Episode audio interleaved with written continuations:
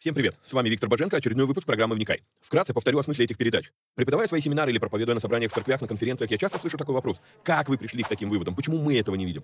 Я заметил, что у людей в голове часто лишь набор вырванных из контекста строчек из Библии. Нет какой-либо системы, нет всей картины Писания в деталях. Многие слепо доверяют догмам, не проверяя, есть ли у них библейское основание. У меня же стремление сложить единую картину всех этих пазлов и увидеть, что же Писание действительно говорит, а чего не говорит. Багаж размышлений стих за стихом почти по всему Писанию я и выкладываю в этих видео. Важное предостережение. Не стоит воспринимать эти передачи как конечное учение. Цель этих эфиров лишь только показать, как можно разбирать Писание, ознакомиться с известными мне версиями, выдвинуть свои. При этом предупреждаю, что эти передачи могут быть опасны, так как могут выдвигаться еще сырые, невыверенные идеи. Я дерзаю их озвучивать, потому что хочу, чтобы мы все восстановили навык размышлять, а не тупо верить всему, что мы смогли нагуглить, прочитать, слепо доверять чьим-то мыслям. При этом, пожалуйста, не надо, посмотрев несколько выпусков, кидаться и исправлять своих знакомых слушателей. Эти передачи для более корректного личного понимания текстов Библии, а не для бунтов в собраниях. Писание действует через внутреннее преобразование, а не через громкие внешние события. В этих эфирах за беспрекословный авторитет принимаются только 66 книг канона Священного Писания. Второканон, Талмуд и прочие апокрифы мы можем рассматривать и часто рассматриваем. Но для меня они лишь мнения, которые имеют право на существование, но не являются глазом с небес. И да, я отдаю себе отчет, что и сами эти передачи тоже по своей сути апокрифичны. Теперь немного технической информации. К сожалению, времена, когда можно было рассчитывать только на Facebook и YouTube, ушли в небытие. Какие-то соцсети запрещают власти, какие-то соцсети сами запрещают нас. YouTube на Западе уже приобрел репутацию видеогулага за навязывание своей повестки и подавление несогласных. И кто знает, что и кто еще надумает запретить нам или запретить нас. Видеогулаг уже дважды уничтожал наши каналы. Поэтому мы ведем много разных средств коммуникации с вами. Если вдруг что случится с нашими социальными сетями, помните, что есть сайт успехвбоге.рф, где можно подписаться на рассылку и всегда быть в курсе новостей. На данный момент мы используем четыре платформы для видеоматериалов. Odyssey, Rutube, Zen и Rumble. Ну и пока еще используем видео ГУЛАГ. Ссылки на все эти каналы стараемся добавлять под каждое видео. Кстати, может кто не знает, но на видеоплощадках можно ускорить воспроизведение. Мне кажется, что я говорю довольно медленно, поэтому в записи можно смело вставить скорость в полтора раза быстрее. Помогайте нам находить отрывки, достойные того, чтобы выложить их в виде сторис, рилс, шортс, клипов. Если увидели хороший лаконичный отрывок, пишите в канале на телеге. Название видео, где увидели этот сегмент и какая минута.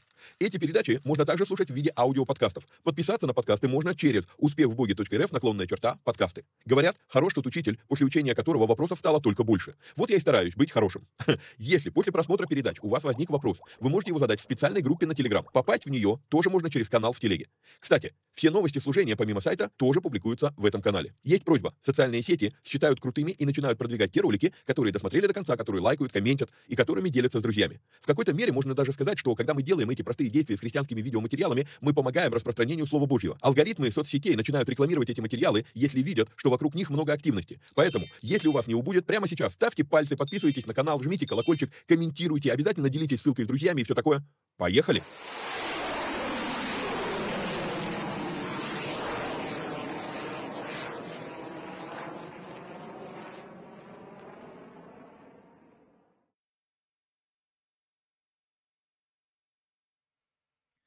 Поехали. То в мед. Привет всем отважным вникателям и вникая зависимым. Сразу, чтобы не забыть, напоминаю, что если вам нравится то, что мы делаем, и у вас есть такая возможность, то нужно поддержать эти эфиры материально. Сделать это можно переводом по номеру плюс 7 999 832 0283. Если вы из других стран, то а, вот в этом телеграм-канале находите меня, а, пишите мне в личку, я пришлю вам инструкцию, как это сделать из других стран. Помимо этого, напоминаю, что у нас работает а, платный канал Боженко Премиум, в котором мы возобновили перевод нашего, нашего любимого епископа Тиди, а, выкладываем одну проповедь раз в две недели, но зато полную версию, а проповеди у него бывают и по полтора, и по два часа, ну, час пятьдесят была самая большая, что мы переводили.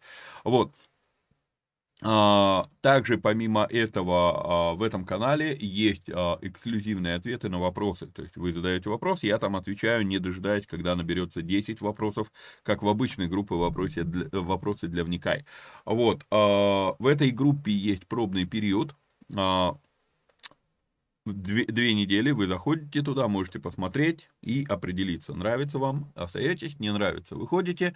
Вот, если вы решите выходить из этой группы, напишите мне опять же в личку, я вам пришлю инструкцию, как выйти так, чтобы бот а, не списывал больше с вас денег. Вот. А попасть в этот канал можно по ссылке, которая у вас на экране, успехвбоги.рф, наклонная черта а, премиум. А, мы с вами на фоне облаков, это обозначает, что мы продолжаем разбор книги Деяний. В прошлом эфире мы а, дошли с вами до практически 30 стиха а, 17 главы. Но я хочу вернуться назад немножечко, ну, чтобы всю речь Павла прочитать целиком. Ну и пара комментариев добавить. Издав Павел среди Ариапага сказал, «Афиняне, по всему вижу я, что вы как бы особо набожны». Любопытно, что говорит он это а, представителям двух философских школ, ну, они, по крайней мере, названы здесь две, а, две философские школы, которые мнили себя наоборот, они выше набожности. То есть, ну, боги это так, это вот там для плебеев, вот, а мы, мы выше этого, то есть они на, над Божий такой Олимп, как они себя мнили. Вот. Он говорит, ибо проходя и осматривая ваши святыни, я нашел жертвенник, на котором написано неведомому Богу, сего-то, которого вы не знаете, чтите, я проповедую вам. Бог, сотворивший мир и все, что в нем, Он, будучи Господом неба и земли, не в рукотворенных храмах живет и не требует служения рук человеческих, как бы имеющих в чем-либо нужду, сам даяв ему жизнь и дыхание и все. От одной крови он произвел весь род человеческий для обитания по всему лицу земли, назначив предопределенные времена и пределы их обитанию. А, и в очередной раз подчеркну, что такое для меня предопределение Божье. А, для меня предопределение Божье – это синоним слова предведения. Так как Бог находится вне времени, он наперед знает все наши решения, какой, какой выбор в какой ситуации мы сделаем. И так как ему это известно, он вне времени, все события истории человечества для него происходят одновременно, а, он, он видит, ага, ты делаешь вот такой выбор, хорошо, значит, тебя нужно поместить вот в, это, вот в этой ситуации, здесь ты принесешь больше пользы а, моему вселенскому плану. Вот и все. То есть а, получается, как бы выбор у человека есть, да, есть, но Бог, зная, какой выбор ты сделаешь, Он тебя помещает в ситуацию, в которой ты принесешь больше пользы для а, Его плана. Вот, собственно, и все. Вот, то есть а, предопределение Божье для меня ни в коем случае не отменяет того, что Бог дал человеку свободу выбора. Дабы они искали Бога, не ощутят ли Его и не, на, не найдут ли, хотя Он и недалеко от каждого из нас. Ибо мы им живем и движемся и существуем, как и некоторые из ваших стихотворцев говорили, мы Его и род. А, в прошлом эфире в Белом мы с вами разбирали, что в 28 стихе идут две цитаты а, древних а, греческих философов. Один за 700 лет до Павла, другой за 200 лет до этих событий. То есть мы с вами видим, что Павел очень четко знал контекст того народа, к которому он обращался. И использовал, и, ну, цитировал их же знаменитостей, назовем это так. Вот. Итак, мы, будучи родом Божьим, не должны думать, что божество подобно золоту или серебру, или камню, получившему образ от искусства и вымысла человеческого. Для Павла здесь все очень четко. Если мы образ Божий, то как мы можем создать, ну, образ Божий, если мы сами созданы? То есть, чтобы было наглядно, вот есть компьютерная мышка, она кем-то сотворена, она никогда не сможет создать того, кто ее сотворил да, любой, любой, лю, любое творение, вот лежит у меня здесь рулон малярки, э, малярной ленты, малярного скотча, он кем-то сотворен, но он никогда не сможет создать того, кто его сотворил. И Павел здесь говорит, вы поклоняетесь, вот у вас тут а, Афины, город полный идолов, вы поклоняетесь, вы создали из собственного воображения, вы создали какой-то образ, и теперь вы ему поклоняетесь как Богу.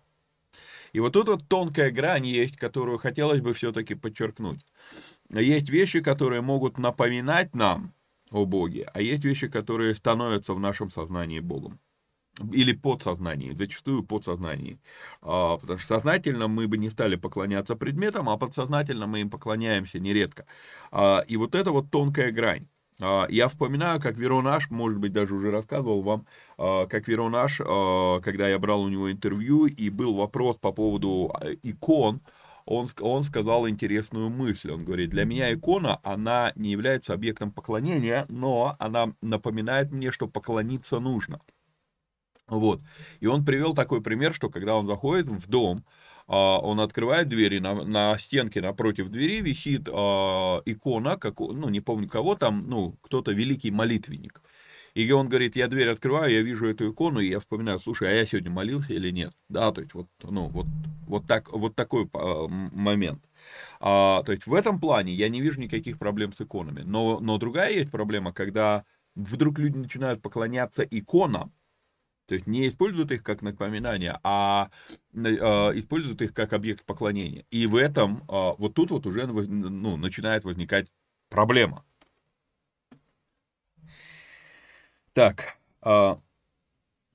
Итак, оставляя времена неведения, Бог ныне повелевает людям всем повсюду покаяться. В 30 стихе для меня очень примечательно, что Павел говорит сейчас к людям, которые ну просто исходили слюной на тему гнозиса. Да, то есть гнозис, гнозис, гнозис. У них все вращалось вокруг знания, познания и так далее. Да?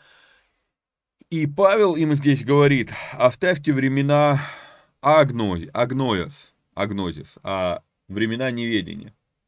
Вы, вы думаете, что вы все знаете, но, но Бог вам говорит оставить времена незнания, неведения. Вот. То есть они, а, вот эти а, школы философии, они возвели знание выдал. И любопытно, ну, человек, мы с вами неоднократно это уже обсуждали, человек создан, что, ну, а, у него есть внутренняя необходимость поклоняться, и поэтому, если человек не поклоняется Богу, то он что-то поставит на место Бога и будет поклоняться. Мы так устроены. И вот тут вот, э, вот этот вот момент, да, то есть они, а, эти школы философии, они считали, что, ну, боги это так, это для плебеев, это туда, это вот, ну, третьего сорта люди, вот им нужен бог, они будут там поклоняться а, богам, да, вот, а, подчеркну, нужен бог, я имею в виду, нужны боги, да, то есть вот этот вот, э, ну, греческий олимп богов, пантеон богов, вот, и у них вот, у философов, у них вот это вот мышление, ну это так, это для недалеких людей, для безграмотных людей, но дело в чем? Дело в том, что человеку нужен объект поклонения, это, это просто необходимость для человека, человек так подсознательно устроен, и поэтому они все равно возводят себе на пьедестал знание, гнозис, да, то есть вот, и начинают ему поклоняться. И Павел говорит, но то, что вы думаете, что вы знаете, на самом деле вы ничего не знаете. Вот. Ну и дальше а, Бог ныне повелевает людям всем повсюду покаяться, и мы с вами в прошлом эфире по Иову как раз а, уже разбирали эту тему, но а, так получается, что в двух предметах, в двух темах мы видим одно и то же про покаяние, и поэтому, ну, там я это приводил как пример, а здесь я, собственно, вот здесь вот это и нужно разобрать.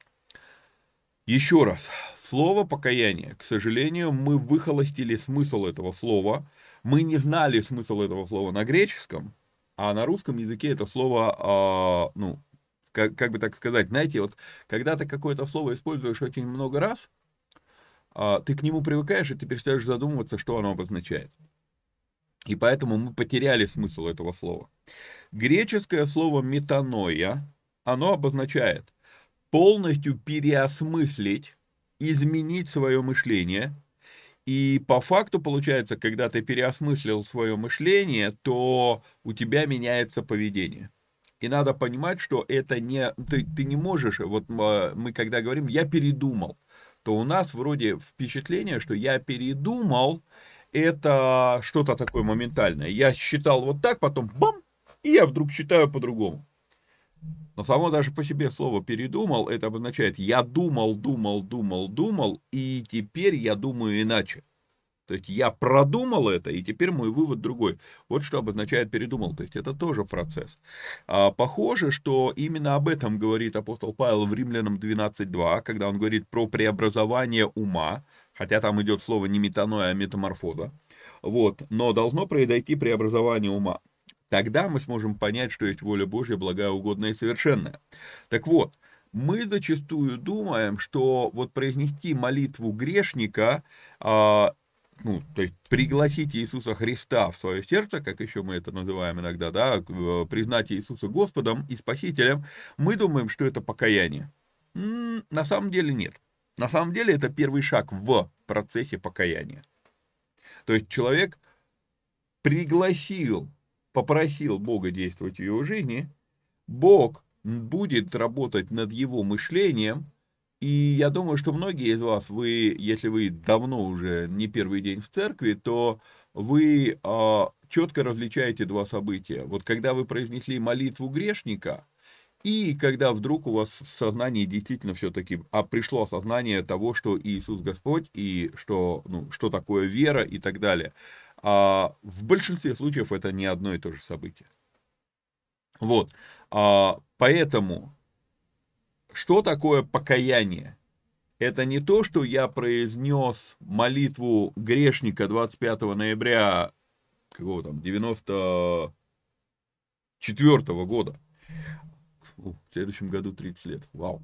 Вот. А, не вот это было покаянием. А покаяние – это весь мой, мой путь с Богом с того времени. Ты учишься жить, имея ум Христов, как говорит об этом Павел в 1 Коринфянам 2.16. То есть вот мы имеем ум Христов. Мы учимся теперь, окей, одно дело его получить, другое дело начать его применять. И мы учимся его применять в жизненных ситуациях. И вот когда мы вот это делаем, постепенно в нашей жизни происходит метаноия мы преобразуемся обновлением ума к познанию воли Божьей. Ну и, собственно, что я в а, книге, в разборе книги Иова показывал, а, что мне было, мне стало любопытно а, слово метаноя.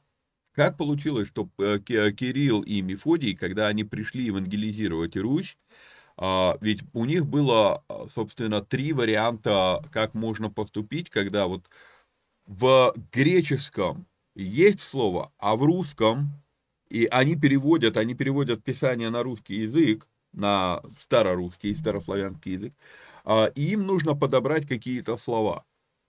И вот у них, получается, у них, э, когда я занимаюсь переводческой деятельностью, я прекрасно понимаю, как это работает. То есть у тебя есть вариант либо найти подходящее слово в другом языке, по смыслу они должны быть одинаковы, либо ты а, оставляешь слово оригинала, вот как раз в прошлом выпуске по Иова мы говорили про слово рифаим, да, то есть мы пользуемся, ну, в богословии пользуемся этим термином, рифаим, рифаимы, ну, или слово ангел, да, то есть мы пользуемся, э, нету слова, а, ну, ангел в русском языке, Слово ангел это греческое слово, которое в большинстве случаев в Библии почему-то решили не переводить. Слово переводится посланник но его решили оставить, да, то есть это вот второй пример, как, а, как поступали Кирилл и Мефодий, то есть они просто решили это слово вообще не переводить. Скорее всего, решили не переводить, потому что адекватного перевода не существовало. То есть а, посланник это не совсем, а, не, ну, не совсем то слово, что, что скрывает в себе слово ангелов, да, греческое слово ангелов. Вот. Ну, то есть первый вариант – подобрать подходящее слово из нового языка, куда переводим текст. Второй вариант – это оставить слово без перевода. И третий вариант – это выдумать слово. Я иногда выдумываю слова при переводе, то есть я понимаю, что все поймут, что имеется в виду, но такого слова в русском языке нет. Вот. И вот есть три варианта. Когда ты переводчик, у тебя есть три варианта. И мне стало любопытно, что слово «покаяние», оно как, как Кирилл и Мефодий, вот они использовали старорусское слово «каять», а, вот, а, «хаять», «каять», а, как они, почему произошла вот эта параллель, почему они считают, что это связано с термином метаноя? Мне вот стало это любопытно, я стал копать. Ну, сразу скажу, этимологические словари здесь нас очень сильно подводят, потому что этимологические словари возводят слово «каять» к проиндийскому слову «чаят», и слово чаят обозначает э, мстить или наказывать. Ну, что-то не то как-то получается. Вот. А другие исследователи, они ближе к теме, они говорят, что на самом деле слово «каять» происходит от древнего слова «хаяти», и обозначает ранить, убить, вонзить, ударить, сожалеть, оплакивать. И, они говорят, отсюда же происходит слово «хаять», в смысле ругать. Однокоренным для «каять» является слово «кайло». Я показывал вам а, в Иова, что такое «кайло». Это всего лишь, ну, то, что мы еще знаем как кирка, а, если вы связаны с альпинизмом, то вы знаете это слово как ледоруб. Вот, а, то есть это, ну, это кайло. Так вот, когда мы видим вот это облако смыслов, мы понимаем, что слово «покаяние» это было бы современное слово самобичевание или самоунижение. Самоуничижение, не унижение, а самоуничижение. То есть хаять самого себя за соделанные вещи, ранить себя сожалением о содеянном.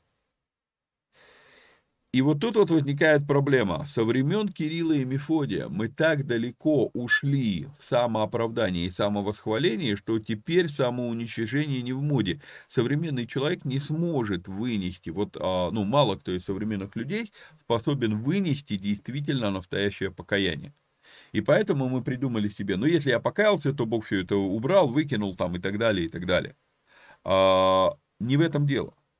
Один из, э, один из методов покаяния, это, ну, не, не кайлом, да, сразу скажу, это просто однокоренные слова, но один из методов покаяния на Руси был такой, что если ты сделал какую-то глупость, то когда ты осознаешь, насколько это серьезная глупость, то ты наносишь себе шрам на руке.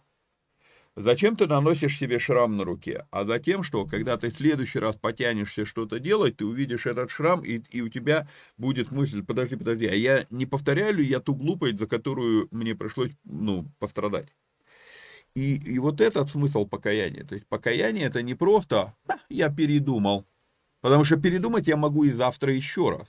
И получается, я шел туда, передумал, пошел туда, потом не передумал, пошел обратно туда. И очень часто вот у современного верующего жизнь такая и есть, что можно, да, я хозяин своего слова, хочу дам, хочу возьму обратно. Вот, то есть мы не исполняем то, что мы говорим. А, и вот, вот, вот, вот это вот, это не покаяние передумал, это не покаяние. Покаяние это когда ты сам себе напоминаешь, что, слушай, у меня были уже глупости в жизни, поэтому сейчас вот, когда я собираюсь что-то сделать, давай-ка проверим, а не глупость ли это. Вот что такое метаноя по факту. Да, вот, вот, как это, вот какую связь Кирилл и Мефодий увидели, и почему они избрали, подобрали это слово. Вот, поэтому я, я, я пишу, что э, я задаюсь вопросом, если вы смотрите эти эфиры, то явно вы обратились ко Христу. Но у многих ли из нас было настоящее покаяние? Вот, или есть настоящее покаяние. Павел здесь говорит, что преобразование ума, вот это метаноя, это повеление Бога. Кирилл и Мефодий видели этот процесс через глубокое осознание своей неправоты и порицание самого себя. Способен ли на это современный человек, это отдельный вопрос мы сегодня настолько стали вот этими эпикурейцами, мнящими себя выше, выше даже богов, да, что сама даже мысль о самоуничижении, о раскаянии в своей неправоте вызывает жуткий дискомфорт, и в итоге тебе проще уйти в, в другую церковь, где о покаянии не будут говорить. Увы, это состояние современных верующих. А, ибо он назначил день, в который будет праведно судить вселенную посредством предопределенного им мужа, подав удостоверение всем, воскресив его из мертвых. Вот тут вот мы с вами видим причину и подтверждение Кирилла Мефодиевскому решению избрать слово «покаять себя». Да? И мы с вами здесь видим, а четко озвучена причина воскрешения Иисуса – он воскрешен, чтобы Бог мог судить этот мир. И вот тут и, и еще один тонкий нюанс, очень важно, важно ви, научиться видеть детали, видеть мелочи. Иисус умер, чтобы мы имели оправдание, а воскрес, чтобы судить. Книга Откровения именно об этом. И пока он медлит с судом, но в этом и есть суть благодати. Благодать спешит оправдывать и медлит судить. Но вот в чем проблема. Медлит судить не обозначает, что суд отменен. Более того, а, я считаю, что потрясающее заблуждение огромного количества людей заключается в том, что ну вот апокалипсис еще не произошел. А, и мы все ждем с вами, там люди отсчитывают, вот там на, на, на, на, на, на, на часах Божьего времени секундная стрелка уже приблизилась к 12, и вот-вот прозвучит, прозвучит труба там и так далее, и так далее. И мы все, мы все ждем коллективный апокалипсис или коллективный Армагеддон, но понимаем ли мы, что когда человек умирает, для него наступает персональный Армагеддон? А мы не знаем с вами, не обязательно дожить до апокалипсиса, чтобы, пере, чтобы пройти апокалипсис. Понимаете? А, мы не знаем, когда мы умрем. В любой момент это может произойти с каждым из нас. И по факту тогда получается, что, ну, когда человек э, покидает этот мир, он выходит из, из времени, и я говорил вам, в вечности все события происходят одновременно, и поэтому, как только человек покинул время, для него апокалипсис уже состоявшееся событие. Не надо ждать, когда он произойдет для всех, он происходит для каждого персонально. А, общий апокалипсис будет, когда-то этому миру конец. Но дело в том, что персональный апокалипсис это намного серьезнее вещь, которую человек умирает, он, он, ему, ему, ему предстоит предстать а, и дать отчет. Мы об этом с вами уже говорили. Матфея 25 глава, Луки 19 глава, Павел об этом говорит, что нам надлежит дать отчет. И Иисус говорит, что нам надлежит дать отчет за каждое сказанное слово и так далее, и так далее. То есть это, это важные вещи. Итак, а, то, что благодать медлит с судом, не обозначает, что суд отменен. Это лишь обозначает, что он, ну, еще есть период благодати. И поэтому вот это вот э, либеральное богословие, которое начинает говорить, ну Бог всех любит, поэтому он никого не будет судить, это бред сивой кобылы. Это бред, это просто бред. Как и учение, вот, э, ну, в, от, и, из этого бреда вытекает учение о гиперблагодати. И очень важно вот эти вещи э, видеть. Итак, мы с вами видим четко сказано, что Бог назначил день, когда Сын придет судить. Идем дальше. 32 стих. «Услышав о воскресении мертвых, одни насмехались, а другие говорили, об этом послушаем тебя в другое время». Почему вдруг они спрыгивают, когда здесь разговор зашел о воскресении? Услышав о воскресении мертвых, одни насмехались, другие говорили, ладно, другой раз. Мне любопытно, почему, почему вдруг а, ну, на основании чего мне это любопытно? Если мы с вами посмотрим 18 стих, то в 18 стихе они уже слышали, что Павел проповедует о, о воскресении. Некоторые из эпикурейских и стоических философов стали спорить с ними. Одни говорили, что хочет сказать этот суеслов, а другие, кажется, он проповедует о чужих божествах, потому что он благовествовал им Иисуса и воскресение. Тогда почему в 32 стихе здесь мы с вами видим, что они вдруг спрыгивают. Дело в том, что Павел начал говорить о сверхъестественном. И еще раз, вот эта вот толпа надменных, самоназначенных над богов, да, они выше богов, как они себя считали, а когда они слышали об идолах, их это не волновало. Ну, идолы это там, это плебеи, где-то что-то там каким-то богам поклоняются, мы выше этого. Но вдруг, вдруг он начинает говорить за сверхъестественное и за то, что коснется их самих. И вот когда он стал говорить над тем, что, послушайте, как бы вы высоко себя не ставили, над вами есть еще сила, и вам надлежит этой силе давать отчет. Вот тут вот они начинают убегать по кустам. Потому что теперь речь стала касаться их самих. Итак, Павел вышел из среды их. И мне а, до бесконечности любопытно, подметить вот какую вещь. Это очень важно для нас с вами. Заметьте, что когда Павел уходит от неверующих язычников, никто не хочет побить его камнями, хотя они с ним не согласны. Когда Павел уходит от верующих иудеев, они хотят его побить камнями, потому что они с ним не согласны. И я пишу здесь такой комментарий. Поразительно, насколько язычники более цивилизованы в проявлении несогласия, чем иудеи. И когда я записал вот эту мысль, потом я стал размышлять над этим, что ведь поймите, несогласие а, в религии, оно, это же не, не что-то новое. А, вернее, это не осталось тогда. Сегодня продолжается то же самое. Когда ты разговариваешь с неверующим, неверующий может сказать, ну, я не верю в вашего Бога, он развернется и уйдет. Но когда ты разговариваешь с верующим, который с тобой не согласен, может дойти до драки. И вот это вот парадоксальная вещь. Причем это сквозь всю историю э, церкви. Ведь как получилось, что христианство, еще раз подчеркну эту мысль, христианство не, не, никто не собирался основывать новую религию. А, это, это возвращенное в возвращенное к корню сути учения, а, возвращенный иудаизм. Но иудеи не захотели принимать вот этого, и так как они не захотели этого принимать, то получается, они, они, они вытолкнули из себя христианство. Окей, появилась церковь как самостоятельная единица, хорошо. Но что произошло дальше? А дальше церковь не захотела принимать того, что э, стали преподавать некоторые, и в итоге произошла великая схизма, и теперь ну, церковь делится на две ветви, православие и католицизм. То есть церковь вытолкнула из себя католицизм, теперь это называется православием, это католицизмом. Что произошло дальше? Католики не захотели принимать того, что говорили реформаторы. В итоге католики вытолкнули из себя, э, и появился ну, протестантизм назовем это вот таким общим понятием.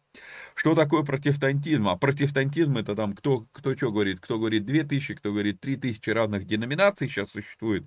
Причем как эти деноминации появляются? А если появляется человек, с которым мы не согласны, мы его выталкиваем от себя. Изгоняем его. То есть вот эта вот картина, она, ну, это очень любопытно. Именно в эту же картину я как-то э, а, все-таки вижу ситуацию Каина и Авеля, потому что ведь они тоже оба, оба хотели принести жертву Богу, то есть это вопрос, то есть первое, первое известное в Библии убийство совершено на религиозной почве. То есть вот, вот это вот, а, почему неверующие могут сказать, ну мы не согласны, иди спокойно, и Павел вышел от них, никто не бьет его камнями, никто не гонит его, они устраивают переворот во всем городе. Они не согласны, и он выходит. И все, но если он пришел к, к иудеям, то они пытаются убить его, а, побить его камнями. Причем чужими руками. Будем об этом в 18 главе говорить. Вот. Некоторые же мужи, пристав к нему, уверовали. Между ними был, был Дионисий Ариапагет и женщина именем Дамарь и другие с ними. И мы переходим с вами в 18 главу, все ближе и ближе приближаясь к любимым, ну, одна из э, любимых моих э, книг в Библии, все-таки люблю разбирать первое Коринфянам. Вот. После чего Павел, оставив Афины, пришел в Коринф. А здесь мне любопытно. Несколько вещей происходит. Мы не знаем, что на самом деле произошло, но мы видим с вами, что произошло что-то внутри Павла, потому что мы видим, что в Афинах не было ни конфликта, ничего, они, они ему просто говорят, ну, кто-то над ним посмеялся, кто-то говорит, ладно, мы тебя послушаем в следующий раз, да, то есть никто не пытается его убить, ничего. Даже есть некоторые результаты его служения, некоторые же мужи уверовали, да, вот, то есть и пристали к нему, а, то есть вроде как все должно быть хорошо. Более того, когда Павел пришел в Афины, то провожавших он отправил обратно, а, обратно в Филиппы а, и сказал, ну, пусть это, пусть а, Тимофей придет ко мне сюда, но мы с вами видим, Павел не дожидается Тимофея. Он сказал ему прийти в Афины, но сам он уходит из Афин. И практически уходит сразу после вот этой речи в Ариапаге. Что произошло? Особенно еще раз с учетом того, что в Афинах-то люди уверовали. Но Павел бросает их, Павел уходит. Он не, он не стал основывать там церковь, а он уходит в Коринф. Почему?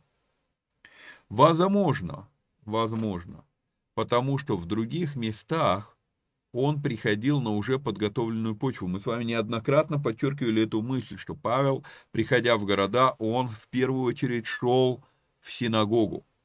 В синагоге были люди, которые либо это иудеи, либо это чтущие Бога, боящиеся Бога люди. То есть у них уже есть общая линия повествования, они знают, о чем говорят Писания. И теперь вот этих людей просто надо перенаправить. Друзья, вы вот это вот все знаете? Да, знаем. Смотрите, а вот Христос поняли, что он Мессия. Кто-то говорит да, кто-то нет. То есть и Павел, а, он, он, он начинал церкви вот с этого фундамента, он не начинал их с нуля. А здесь в Афинах, он, получается, нигде не сказано, что он нашел синагогу, он, он, он, он просто ходил по этому городу, ожидая э, Тимофея. И получается, люди уверовали, да, но будет ли это плодом, не скоро. И Павел принимает решение, я пошел дальше. А, теперь второй стих. Да, он пришел в Коринф. «И нашед некоторого иудея, именем Акилу, родом Понтянина, недавно пришедшего из Италии, и Прескилу, жену его, потому что Клавдий повелел всем иудеям удалиться из Рима, Павел пришел к ним». Я задаю вопрос, что пошло не так? Ведь надо понимать, что Римская империя это была империя а, религиозно толерантная. И Рим сам по себе это был город религиозно толерантный, так как это была столица империи, а, со всех провинций туда стекался народ, и как, каких только вероисповеданий там ни было, что пошло не так? Почему вдруг Клавдий приказал иудеям удалиться, особенно с учетом того, что в Римской империи уже давно было принято решение, мы иудеев не трогаем. Вот хотят они, не хотят они поклоняться кесарю, ладно, мы им это разрешим, пусть они там поклоняются своему богу, то есть было принято прям решение о толерантности по поводу иудаизма. Так почему, что, что здесь пошло не так? А, повеление Клавдия о том, чтобы все иудеи удалились из Рима, оно сохранилось. И там звучит такая фраза, что это связано с, цитата, постоянными возмущениями и подстрекательством Крестуса. В истории неизвестен такой персонаж, как Крестус. Кто это? А, и в этом же эдикте, в нем упоминается как особый термин «учение» или «путь». Учение и путь – это термины, которыми называлось учение Иисуса Христа. Получается, что Клавдию донесли о том, что а, вот там вокруг Крестуса какой-то, какие-то... А вспомните, что делали иудеи в других городах. Когда им... Ну, то есть картина складывается такая. Кто-то пришел в Рим и начал проповедовать в иудейской общине, начал проповедовать Христа. Те начали бунтовать, а, как, как это обычно, мы это видели уже в жизни Павла а, несколько раз, разбирая книгу Деяний, и появляется вот это вот возмущение в городе. Мы с вами видели, как иудеи это делают. Они не могут своими руками ничего сделать, поэтому они подталкивают язычников, то есть чужими руками э, жар загребать. Вот. И получается, что картина такая. Скорее всего, а, в римской общине иудеев начали проповедовать Христа, это породило возмущение среди иудеев. Они попытались э, чужими руками, руками язычников, руками римлян, избавиться от тех, кто принес чуждое учение. Вот. Опять чужими руками жар загребать. А, и Клавдий, он, судя по всему, он просто вообще решил не разбираться, а просто напрочь попер всех иудеев из Рима. Вот и все. А, кстати, если вы проанализируете гонения ну, а, очень мало гонений, которые были устроены а, политиками против церкви, чтобы эти гонения строились именно на религиозных различиях.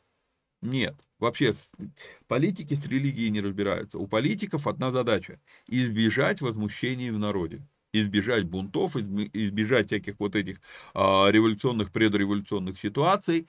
И поэтому, если какая-то вот группа людей – религиозного направления, она, известно, что она постоянно э, возмущает народ, то проще просто запретить всю эту группу, чем разбираться, а что они там учат. Это, ну, гонение, э, в большинстве случаев гонение это чисто политическое решение, никак не связано с нашим вероучением. Вот это вот тоже очень, очень важно понимать. Итак, Клавдий, он просто не хотел, чтобы бунт иудеев распространился на весь город из-за споров между самими иудеями о их религии. Все, ничего больше за этим не было.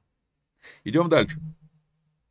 И нашед некоторого иудея, имени Макилу, да, он по одинаковости ремесла остался у них и работал, ибо ремеслом их было делание палаток. Когда мы с вами слышим слово палатки, о чем мы с вами думаем? Мы с вами думаем о современных туристических принадлежностях. Но ответьте мне на один вопрос. Зачем иудею, еврею, который живет в диаспоре, живет в городе, ну хорошо, по нынешним меркам, то, что они тогда называли городами, мы называем деревнями, но все равно у него есть свой дом, зачем ему палатка? В лес, как бы, ну, не видим мы, чтобы они в лес ходили, кроме как во, во время войны. А, ну, что такое делание палаток? У нас здесь а, а еще один пример того, как современная культура, современное мышление мы пытаемся наложить на библейский текст и даже не задумываемся над тем, что ну, не работает. Итак, у евреев есть праздник Сукот. Что такое Сукот? Сукот происходит от слова шука или сука. Вот, и это слово, это, а, оно, оно обозначает, как бы вот, ну, мы бы сказали, палатка правильнее было бы сказать шалаш. То есть некое временное строение. И согласно а, второзаконию 16.16 было постановление, что каждый год евреи должны неделю жить вот в этих шука. Нету множественной формы этого слова. И вот так как нету множественной формы этого слова, то здесь при переводе используется, ну, при переводе не на русский, при переводе на греческий, используется слово скинопои, э, скенопои, э, и вот это слово скенопои, э, как бы кожаное что-то, кожаное изделие. И, но по факту речь идет про то, что она, э, она не, Акила и Прескила, они, их, их работа, их ремесло, или мы современным языком сказали бы, их бизнес было а, поставка материалов для построения шуки на праздник Суккот.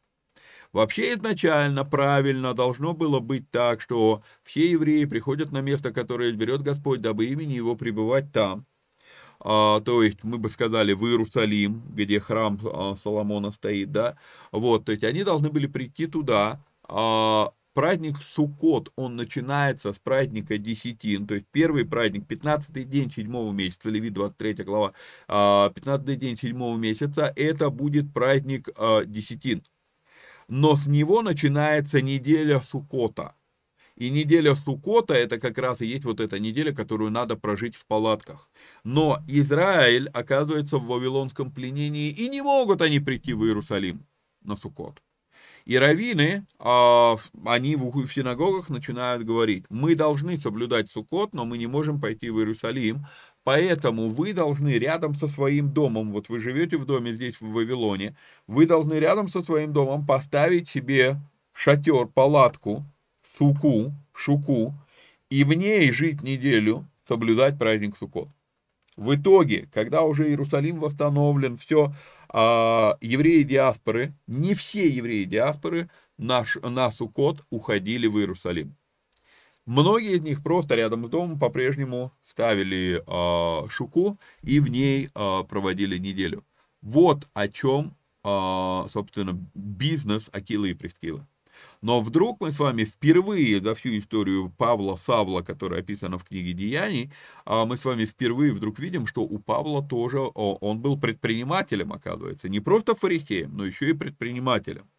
Вот. А нигде раньше мы об этом не слышали, только вот единственное такое а, заявление встречается. А, дальше, что происходит? Ведь как можно вести бизнес, если у тебя клиентская база имеет потребность в твоем товаре всего раз в год. Но это, ну, ремесло, бизнес, ну, как хотите называете, самозанятый, там, а, там, ИПшник. А для, ну, я все-таки вот, а, для меня слово бизнесмен, это просто человек, занимающийся своим делом. Просто я знаю перевод этого слова с английского языка, поэтому для меня это так. Вот, а, то есть любой самозанятый, он уже бизнесмен. Любой, кто занимается своим делом, он уже бизнесмен. Вот, для меня. Вот. И, но, но вот в чем дело. А, как вести бизнес, если у тебя клиент, а, ну, в тебе нуждается один раз в год? По факту, те, кто занимался вот этим вот ремеслом палаток, будем называть это, ну, нету другого, ну, как Шука все время говорить, оно как-то, ну, совсем, ну, а, короче, а, те, кто занимались обеспечением а, сырья для создания вот таких палаток на Шукот, на Сукот, они, помимо этого, занимались производством другой религиозной атрибутики для иудейской жизни. В основном они же занимались производством талитов. Что такое талит? Талит это молитвенное покрывало, молитвенный платок, да, которым накрывает, еврей накрывает голову, когда он собрался молиться.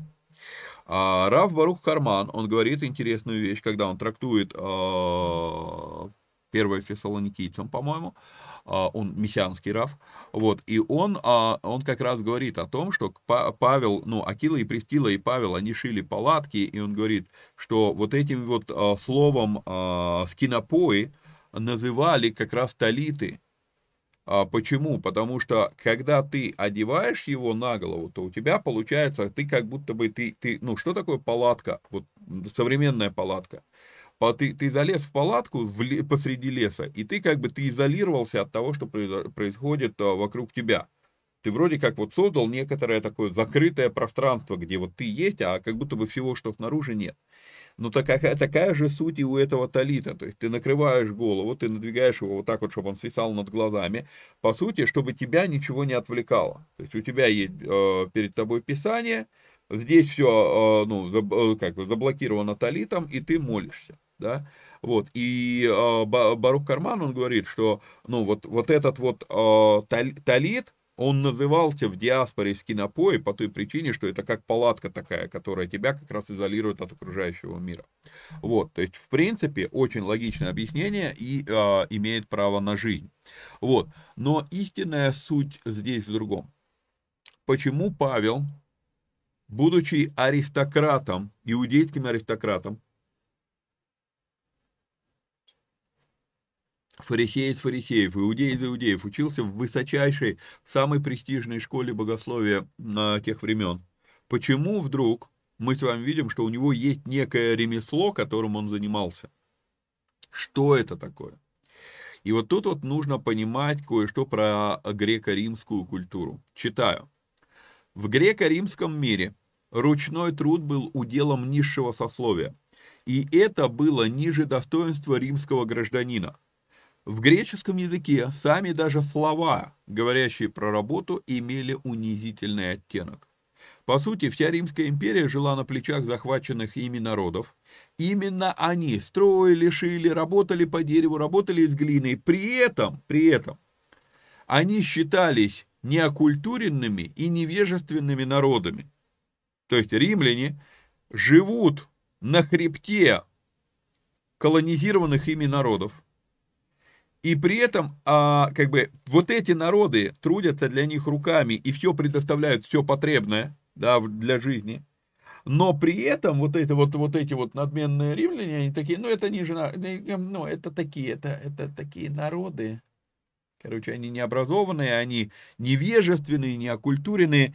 Чем-то мне вдруг это напоминает реплику Бареля про сад, а что все остальное джунгли. Что-то как-то за 2000 лет ничего не изменилось в Римской империи. Вот. В то же самое время, я вам уже неоднократно говорил, что э, в иудейском мировоззрении, в библейском мировоззрении, работа – это святое действие, это тоже священнодействие. А, одна, ну, единственная, наверное, фраза у Лютера, которую я люблю цитировать, а Лютер говорил, что доярка, которая доит корову по призванию от Бога, точно так же священнодействует, как священник, отпускающий литургию. То есть библейская картина отношения к работе, что работа это священнодейство, а Павел пошел служить в тот мир, в котором работа, особенно работа руками, это, ну, это нечто зазорное, это, это, это удел низшего сословия. Понимаете? И вот тут вот нам нужно тоже с вами понимать, что если мы шарахаемся от работы, а, если мы думаем, что работа это проклятие, что работа это наказание, я неоднократно слышал среди верующих, и верующие оправдывают это якобы тем, что в третьей главе Бог сказал про это, а мы с вами разбирали там вообще не об этом. Вот. А, но если мы с вами сегодня шарахаемся от работы, то, увы, мы не последователи ни Христа, ни Павла. Мы последователи Диогена. Тогда мы не христиане, а диогеане. Так надо себя называть. Вот. Ну, мы разбираем это в семинаре «Работу по-библейски» более подробно. А, говорил уже, что Павел родился в семье а, иудейских аристократов. Более того, он имел римское гражданство – то есть он имел все основания быть лентяем, прикрываясь тем, что он служит. Однако Павел выбирает работать руками. Почему? Во втором Фессалоникийцам мы с вами увидим, почему он это делает. Не потому, чтобы мы не имели власти, да, вот смотрите, а, возьмем 7 стиха, «Ибо вы знаете, как, как вы должны подражать нам, ибо мы не бесчинствовали у вас, ни у кого не ели хлеба даром, но занимались трудом и работой ночь и день, чтобы не обременить кого из вас». И дальше он говорит, «Не потому, чтобы мы не имели власти, но чтобы себя самих дать вам, кому?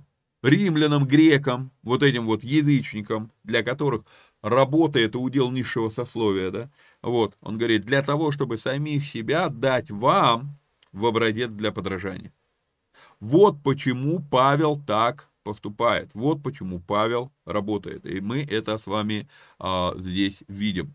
То есть а, мы видим, что помимо миссии проповедования Христа, Павел, возможно, считал своей миссией еще и проповедь высочайшей рабочей этики. То есть, мало того, что ты принял Христа, теперь живи адекватно этому.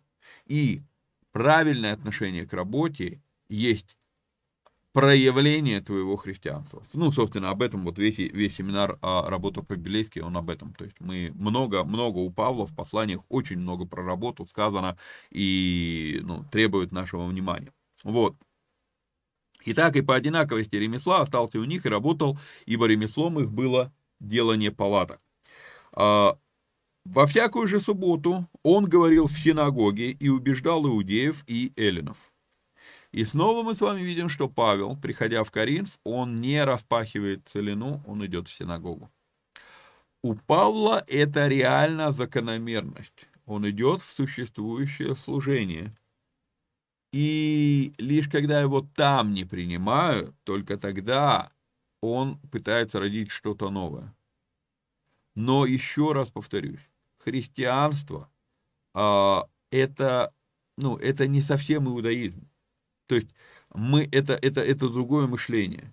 И вот это вот другое мышление, да, то есть надо бы, то, то есть если бы, если бы иудеи приняли христианство, то они бы вернулись к истокам, к, верному пониманию своего собственного иудаизма. Вот это вот надо понимать. Вот. А, и, и у Павла это произошло. А, Почему сегодня, когда посылают миссионеров в какой-то город, то считают, что начинать надо с нуля, а не присоединяться к существующей в городе работе. Я многим, я многим людям задавал этот вопрос, и до сих пор для меня это дилемма. В городе существует, допустим, 20 церквей. Кто-то из другого города отучился, там, я не знаю, там, в миссионерской школе, в библейской школе, там, и так далее, да, он отучился там, Бог ему проговорил, ну, допустим, там, человек, там, я не знаю, в каком-то городе, возьмем там, чтобы никто не подумал про себя, там, какой город-то взять? Ой, вылетело, вылетело из названия, вы, вылетело из головы. Ну, Кейптаун возьмем, столица ЮАР. Вот человек там отучился, он молится, и Бог ему говорит, тебе надо служить в Волгограде. Вот эта фраза «тебе надо служить в Волгограде», с чего мы взяли, что она обозначает «не надо начинать там церковь, если в Волгограде уже порядка 40 церквей есть»? Может быть, тебе надо служить в Волгограде обозначает «приедь и присоединись к этой церкви и усиль команду этой церкви»? То есть вот, вот это вот фундаментальное различие между у, у, стратегии Павла и тем, что сегодня делается под названием миссионерство, для меня у меня серьезный вопрос. Что-то как-то не стыкуется. Понимаете? И вот уж тут, тут, простите меня, буду, буду опять обижать. Зачитаю комментарий, чтобы обидеть поменьше.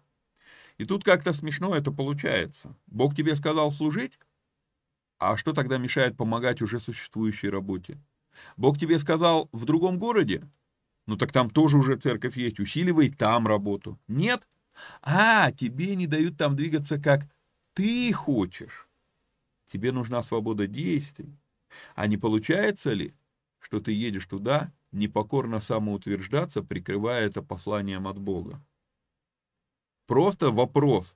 Прежде чем ехать и начинать что-то новое, я, я, я, для меня вот это было прям реально шокирующим заявлением, когда я много лет назад это уже услышал от одного очень знаменитого человека, что э, фраза такая прозвучала, и, ну, про, про один из городов, я этот город очень хорошо знаю, я, я там, ну, несколько, ну, неоднократно служил, то есть там несколько церквей, вот, и вдруг я слышу, как на высокопоставленном ну, заседании звучит такая фраза, что ну вот в этом, в этом городе нет церквей, поэтому нам надо послать туда миссионера.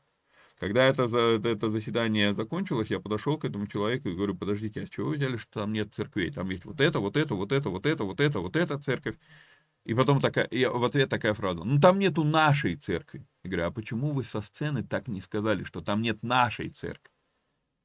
Ну, то есть вот это, ну, на всех уровнях вот э, обустройства церковных э, структур есть вот эта мысль, да, что нужно начать что-то с нуля. Ну, странная вещь. Вот. И, и я пишу дальше. Ладно, когда город миллионник или больше. Действительно, вот мы живем в миллионнике, и 40 церквей в этом городе, ну, может быть, много 40, я не знаю. Вот, но э, я понимаю, что одной церкви не обойдется. Потому что ехать куда-то полтора часа на другой конец города, люди, ну, как бы, ну, смысл. Здесь понятно. Вот. Но опять же, может быть, надо начинать с сотрудничества, а не с конкуренции и поливания друг друга помоями. То есть вот тоже, приехал ты в другой город, но начните вы сотрудничество, объедините усилия по евангелизации города. Почему каждый раз надо что-то новое начинать? Вот это мне вот. А, но, сказав вот эти вещи, подчеркну, есть случаи, когда это действительно оправданно. Не думайте, что исключений не бывает. Я лично знаю церкви, которые реально настолько уклонились от проповеди Слова Божьего, что тут, ну, тут уже это не лечится. Действительно, проще рядом что-то новое начать. То есть, такие примеры тоже существуют. То есть, есть моменты, когда это оправдано. Но опять же, это всего лишь исключение, это не правило. Поэтому, думая о миссионерстве, стоит все-таки задать себе вопрос. Самому себе, прежде чем ехать куда-то на миссию, надо откровенно ответить на этот вопрос. Меня Бог действительно туда посылает?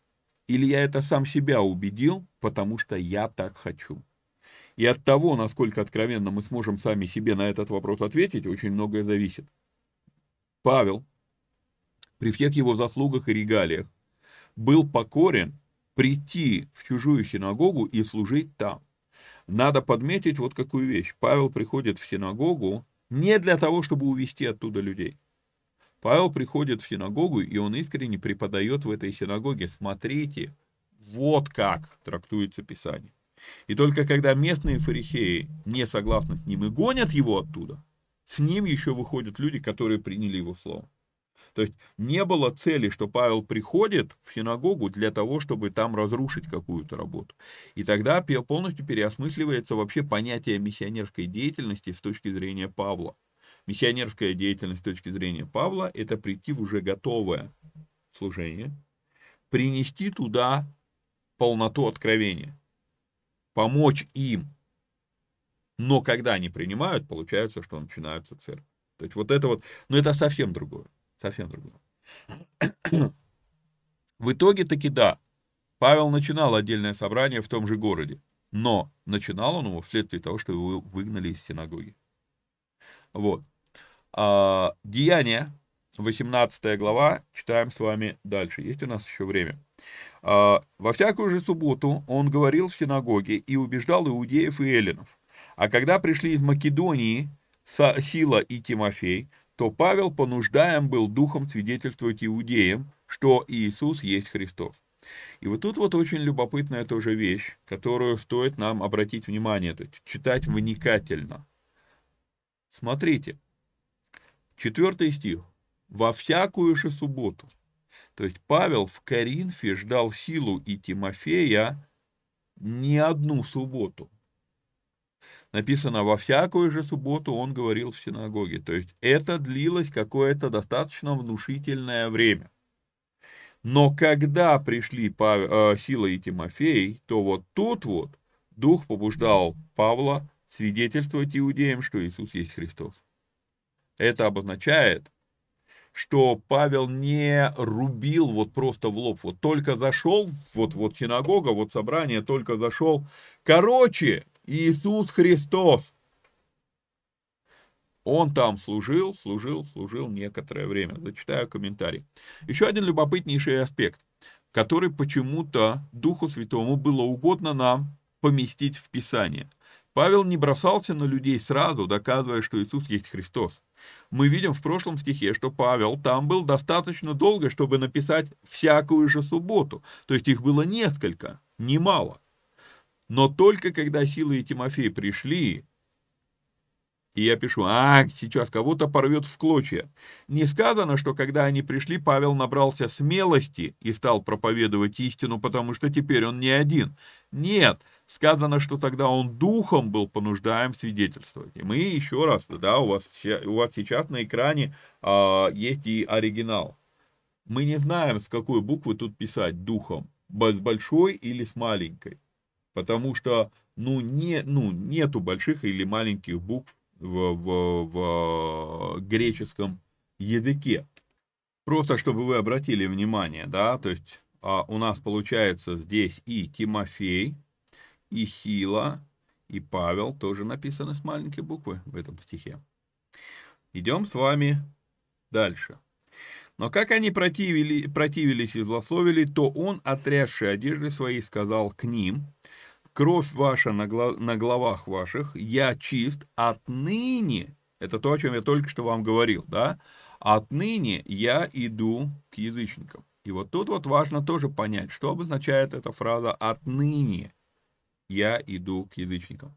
Обозначает ли это, что Павел радикально изменил свою стратегию с этого момента? Нет. Дальше мы увидим, когда Павел приходит в Ефес, в 19 стихе этой же главы, он идет в синагогу.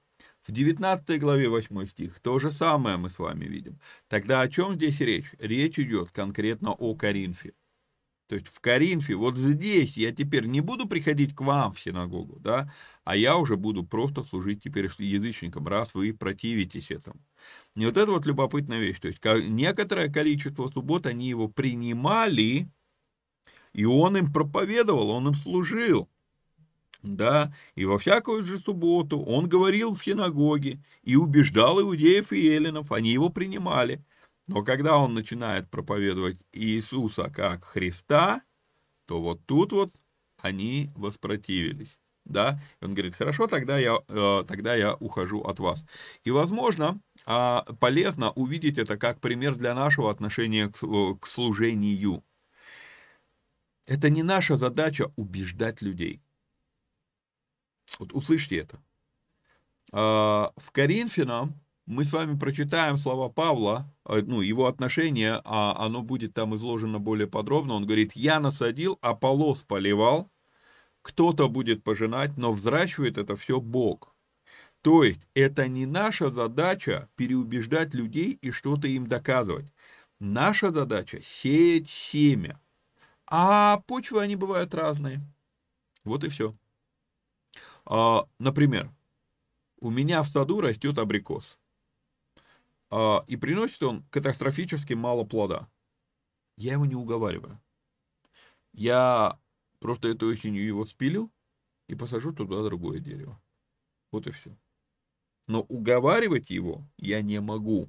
Это не, ну, не в моих полномочиях. И пошел оттуда, и пришел к некоторому чтущему Бога, заметьте, чтущему Бога, то есть мы с вами видим, что это язычник, именем Иуст, которого дом был подле синагоги. То есть мы с вами видим, что некий язычник, он, он чтущий Бога, то есть, судя по всему, он ходил в эту синагогу, он, он принял Бога Израиля, вот, но он язычник. И еще раз я вам а, повторю, что если бы, а, если бы Иуст прошел всю процедуру гиюра, то есть он прошел бы до обрезания, то его бы уже не называли чтущим Бога, его бы называли еврей или иудей.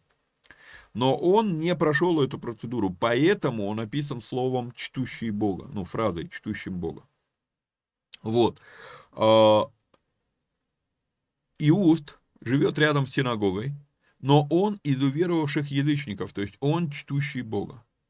К нему Дальше мы с вами видим, Крисп же, начальник синагоги, уверовал в Господа со всем домом своим, и многие из коринфян, слушая, уверовали и крестились.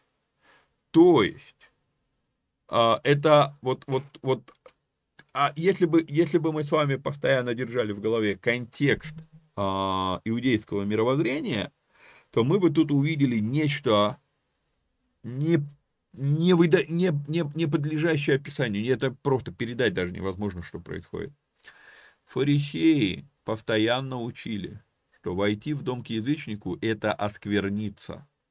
нельзя. Даже если он чтущий Бога, он же еще не еврей. Кто его знает? А вдруг он не соблюдает обряды ритуальной, э, ритуальной чистоты? А вдруг он там к, жен, к жене пристает, а, не выжидая неделю после месячных, да? И так далее, и так далее, и так далее. То есть было много вот этих вот установок. А, и а, вдруг он а, ритуально нечист? Нельзя иудею входить в дом к язычнику. А здесь мы с вами что видим? Мы с вами видим чтущий Бога. Павел уходит туда. Ну ладно, Павел простите меня за, такую, за такой термин, но с точки зрения вот э, фарисеев, ну он конченый, что от него ждать? Он уже, ну мы, мы его выгнали из синагоги даже. То есть, ну, как бы, не, ну, с их точки зрения неудивительно, что Павел туда пришел, а вот то, что Крисп приходит в дом к Иусту, это говорит о том, насколько серьезные перемены произошли в сознании Криспа. Представляете? То есть, ну, это очень-очень такая серьезная вещь. Вот. А Крисп же, начальник синагоги, уверовал в Господа со всем домом своим, и многие из коринфян, слушая, уверовали и крестились. И вот тут вот обращаем ли мы внимание на то, что здесь тоже спасешься ты и спасется дом твой? И снова в этом случае мы видим уже верующего в Бога человека, который корректирует свое вероисповедание. Он уже начальник синагоги но он скорректировал свою веру, и весь дом пошел за ним. Потому, почему? Потому что это традиция такая. Традиция того времени. Господь же в видении ночью сказал Павлу, «Не бойся, но говори и не умолкай, ибо я с тобою, и никто не сделает тебе зла, потому что у меня много людей в этом городе». И оставался Павел, и он оставался там год и шесть месяцев, поучая их Слову Божьему. Здесь мы с вами остановимся и перейдем к посланиям фессалоникийцам. По хронологическому плану чтения Библии, как раз вот после 11 стиха 18 главы, идут оба послания фессалоникийцам. Что происходит? Павел ушел из Фессалоники, буквально только что, да, ну там, ну, пара-тройка месяцев прошла, недолго это было. То есть он ушел из Фессалоники, э, пришел в Афины, выступил в Афинах, ушел в Каринф. Несколько суббот он проповедовал в синагоге. Приходит Тимофей и Сила. Павел начинает говорить, что Иисус есть Христос, его выгоняют из синагоги. Да? То есть проходит буквально там несколько, ну, ну, ну, ну, ну реально, 2-3 месяца, не больше. Вот. И э, Павел пишет послание фессалоникийцам. И уже дальше в белых эфирах мы с вами будем разбирать а, послания фессалоникийцам. Они небольшие, мы их, э, думаю, разберем их быстро. Вот, а, ну, а следующий эфир, скорее всего, будет все-таки опять по Иову, потому что у меня там, а, мы начали возвышенную речь Иова, а возвышенная речь Иова у меня полностью приготовлена, разобрана. Вот, то есть, я думаю, что мы, наверное, ее сначала закончим, а потом пойдем к фессалоникийцам. Ну, собственно, на этом, на этом мы сегодня эфир заканчиваем. Напоминаю, что а, нужно подписаться, лайкнуть, прокомментировать, поделиться ссылкой с друзьями. Если есть такая возможность, то нужно поддержать эти эфиры а, материально. А, ну, а так, до следующей встречи. Вникайте самостоятельно. Всех вам благ и благословений. Пока-пока.